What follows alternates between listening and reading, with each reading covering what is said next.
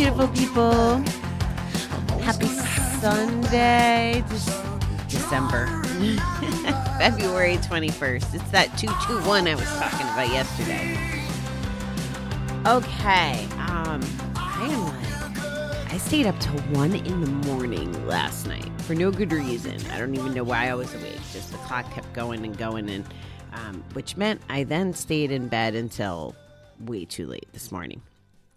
So here I am, coffee in hand, ready to go because I got to go to work.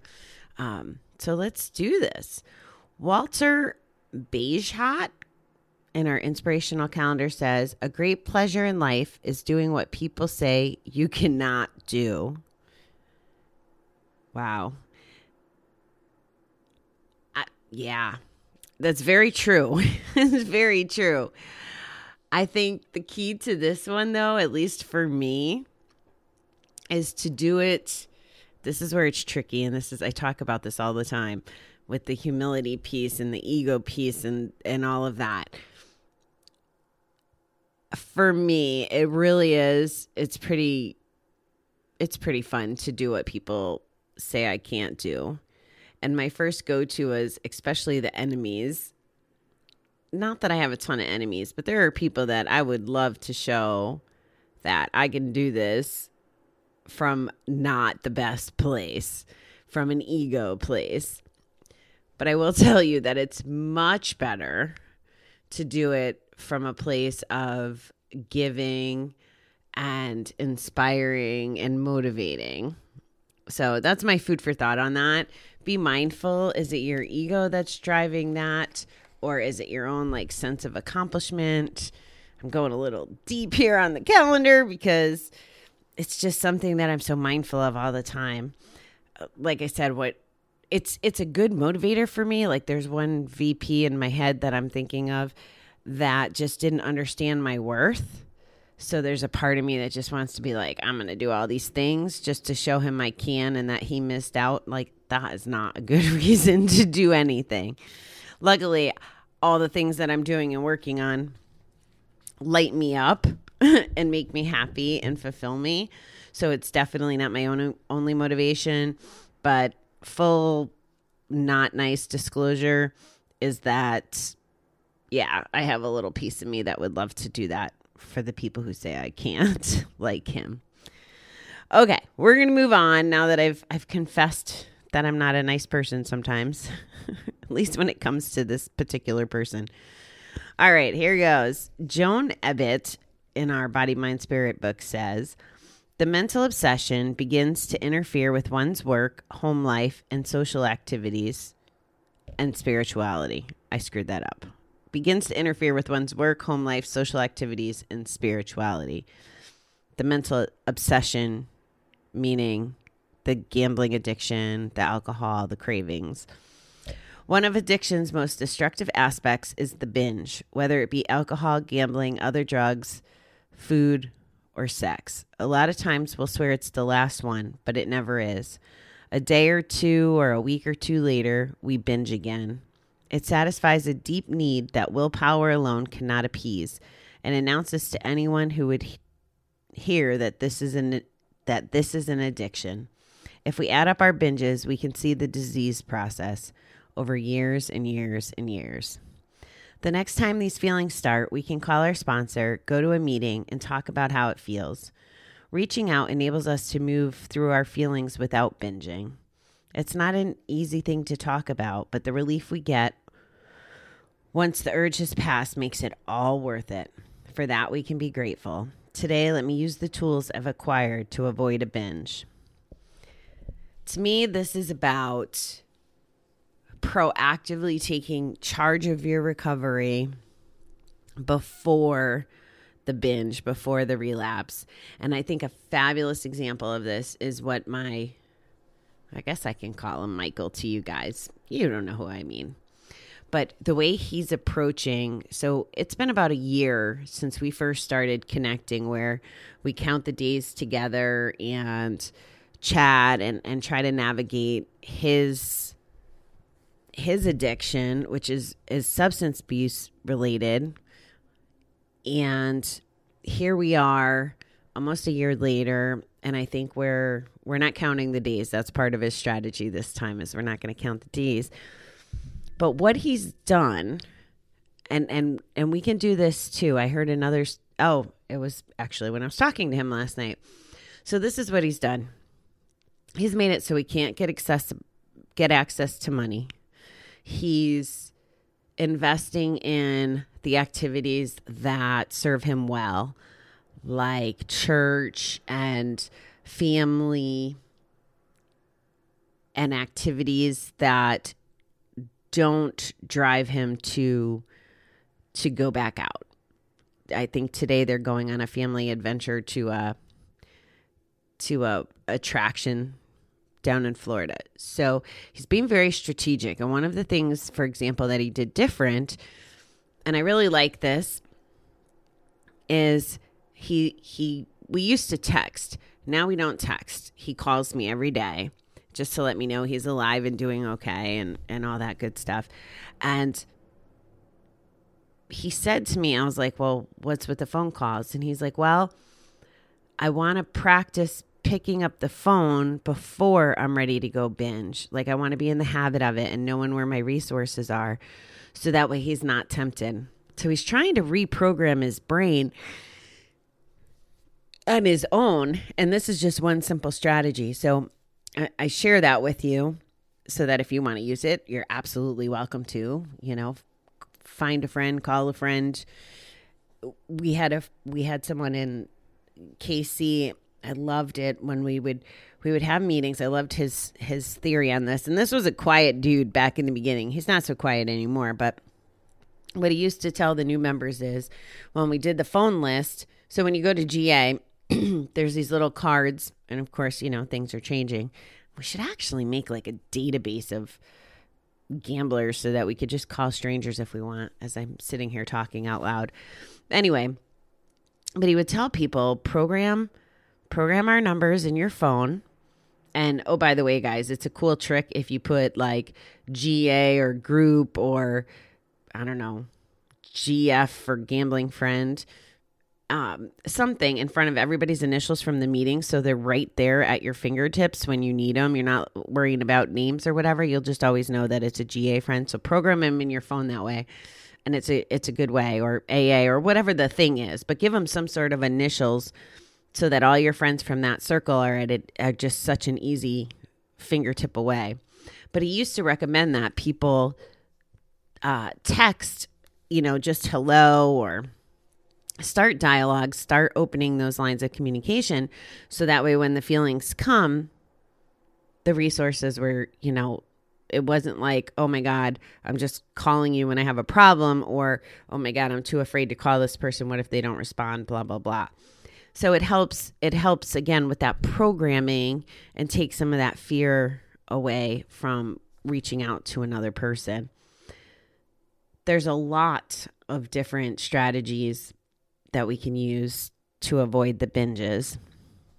And I think well, another another good one that Michael shared with me was he was telling me he was going to go he was going to go play poker to kill time to keep his mind off of the drugs. And I just, I, I, you have to understand, I still view him as a kid in my mind because uh, that's how I knew him. I haven't seen him in person probably in 20 something years. So, um, I still vision him as a kid. So every time he gives me these nuggets of knowledge, I'm just like, oh, oh my God, you sound like an old man. but he, you know, he's just living his life. But at any rate, he was like, Yeah, I was going to go play cards for a couple hours to kill time. He goes, and then I realized I had no access to money. Like he he protected his money so that way he can't buy drugs.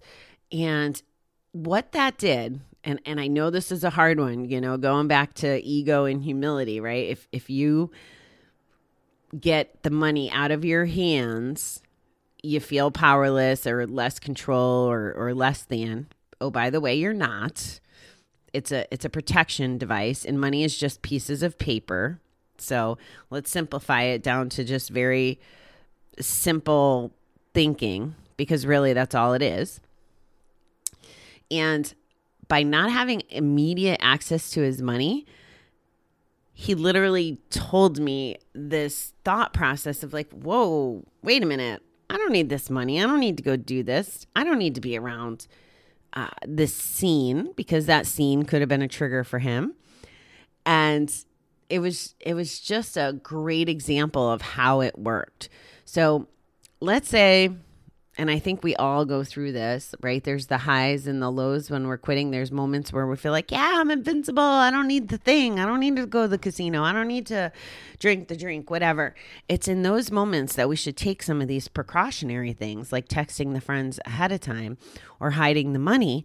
So that way, when the urge hits for a binge, we're prepared.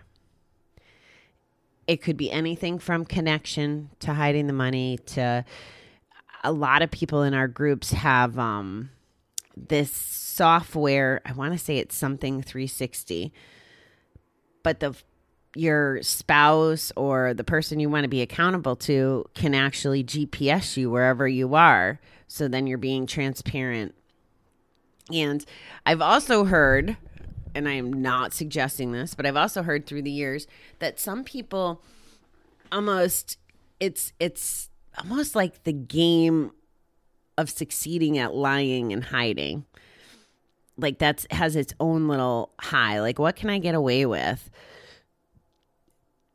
The more the more blocks, I guess, building blocks of of um I'm lacking my word again this morning. But the more the more practices you put into play, the more you'd have to overcome to get to the bat And even if you did view it as like a game, like, oh, let's see what I can get away with.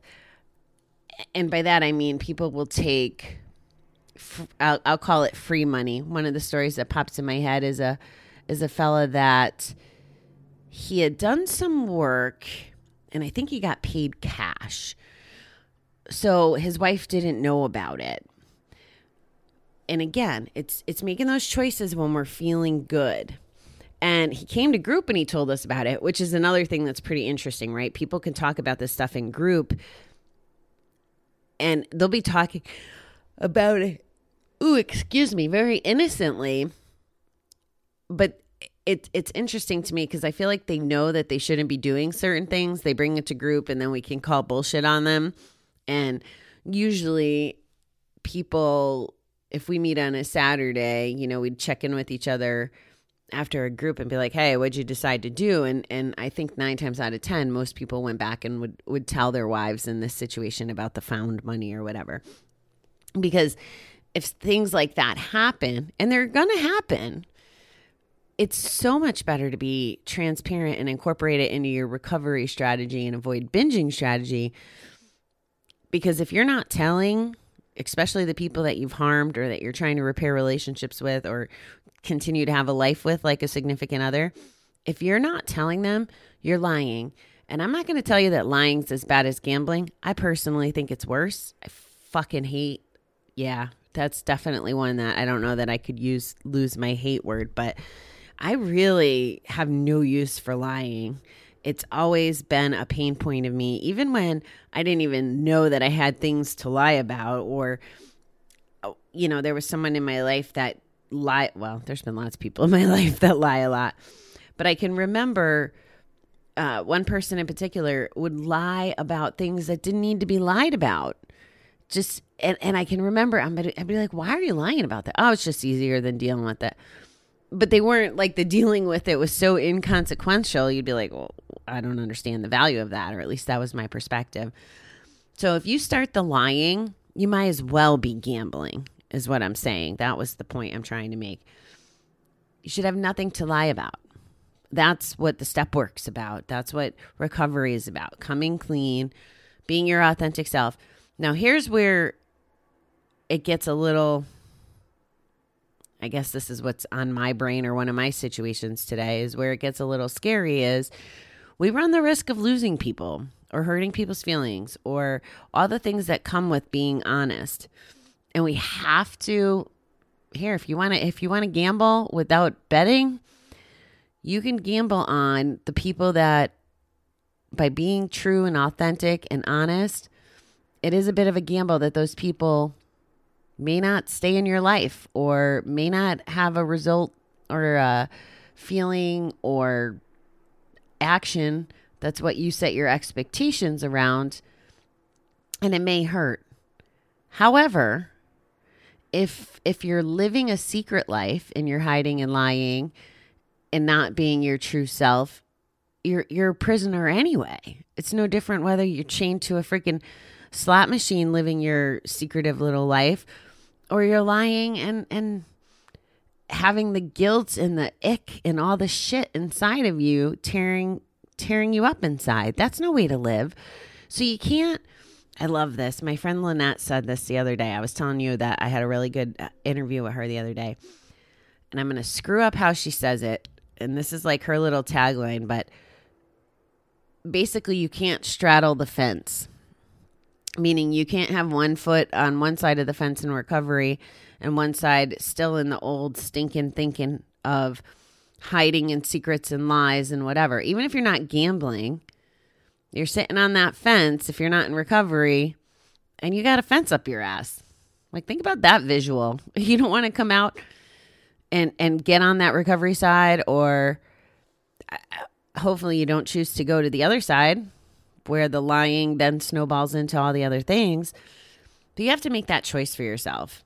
And what this reading today is sharing with us is about preparing so that we don't have to go through that binge. And the opportunity to do that is many if you take advantage of it when you're feeling good. It's going to be a hundred times harder when you're in the middle of an urge or you have a bad day or whatever the triggers are for you. So think about that as you decide how you want to show up, who you want to tell what to. And I think I'm lecturing myself right now because there's someone that I've been friends with for a very long time. And we started having this conversation this morning. Well, the conversation actually started a couple weeks ago when I seen him last and it's there's pieces of the puzzle that he doesn't know. And it's not that I'm intentionally lying. It's just that I know that pieces will hurt his hurt him. I think they'll hurt him. And not because I want to be malicious, but because I'm trying to protect him. And what is occurring to me this morning, and this this is the context of right protecting myself is I can't live with having secrets from him. He's one of my friends. I don't want to have secrets from him. And I'm going to have to at least give him the opportunity to process the stuff I want to well, I don't really want to tell him, but I should tell him um, to keep our friendship intact. So I think I'm lecturing myself a little because I don't want the shit eaten in my gut. I don't want the bad feelings. My bucket, I want my bucket to be full and happy and overflowing. And I just want life to be amazing. Like, that's it. And I can't do that if I'm clouding up myself with the things that could build up and eventually lead me back to a bet. That's just how it works for me. So, no binging. Go do something. This is your homework for today. Do something proactive about protecting yourself, whether it's signing off from the casino, texting someone from a group, maybe just joining a Facebook group. Maybe it's protecting your money or having a conversation that might be a little bit more challenging to have. I will tell you that those conversations make us grow, and on the other side, it's much better Maybe you have to learn that for yourself, but I can tell you that as a fact. Any conversation that I've struggled to have is usually worth having. So that's what I got for you guys today. I hope you have a fabulous rest of the day. I definitely encourage you to challenge yourself to put up a barrier and prevent the binge. And I'm going to cough, so hold on. Okay, at least I pressed pause for a minute there. So, yeah, do the things, guys. Uh, we have control of this. It's when we're in the the spiral and the not control that it's going to be really hard to avoid the next bet, the next drink, the next thing. So take care of yourselves. Love you, beautiful people.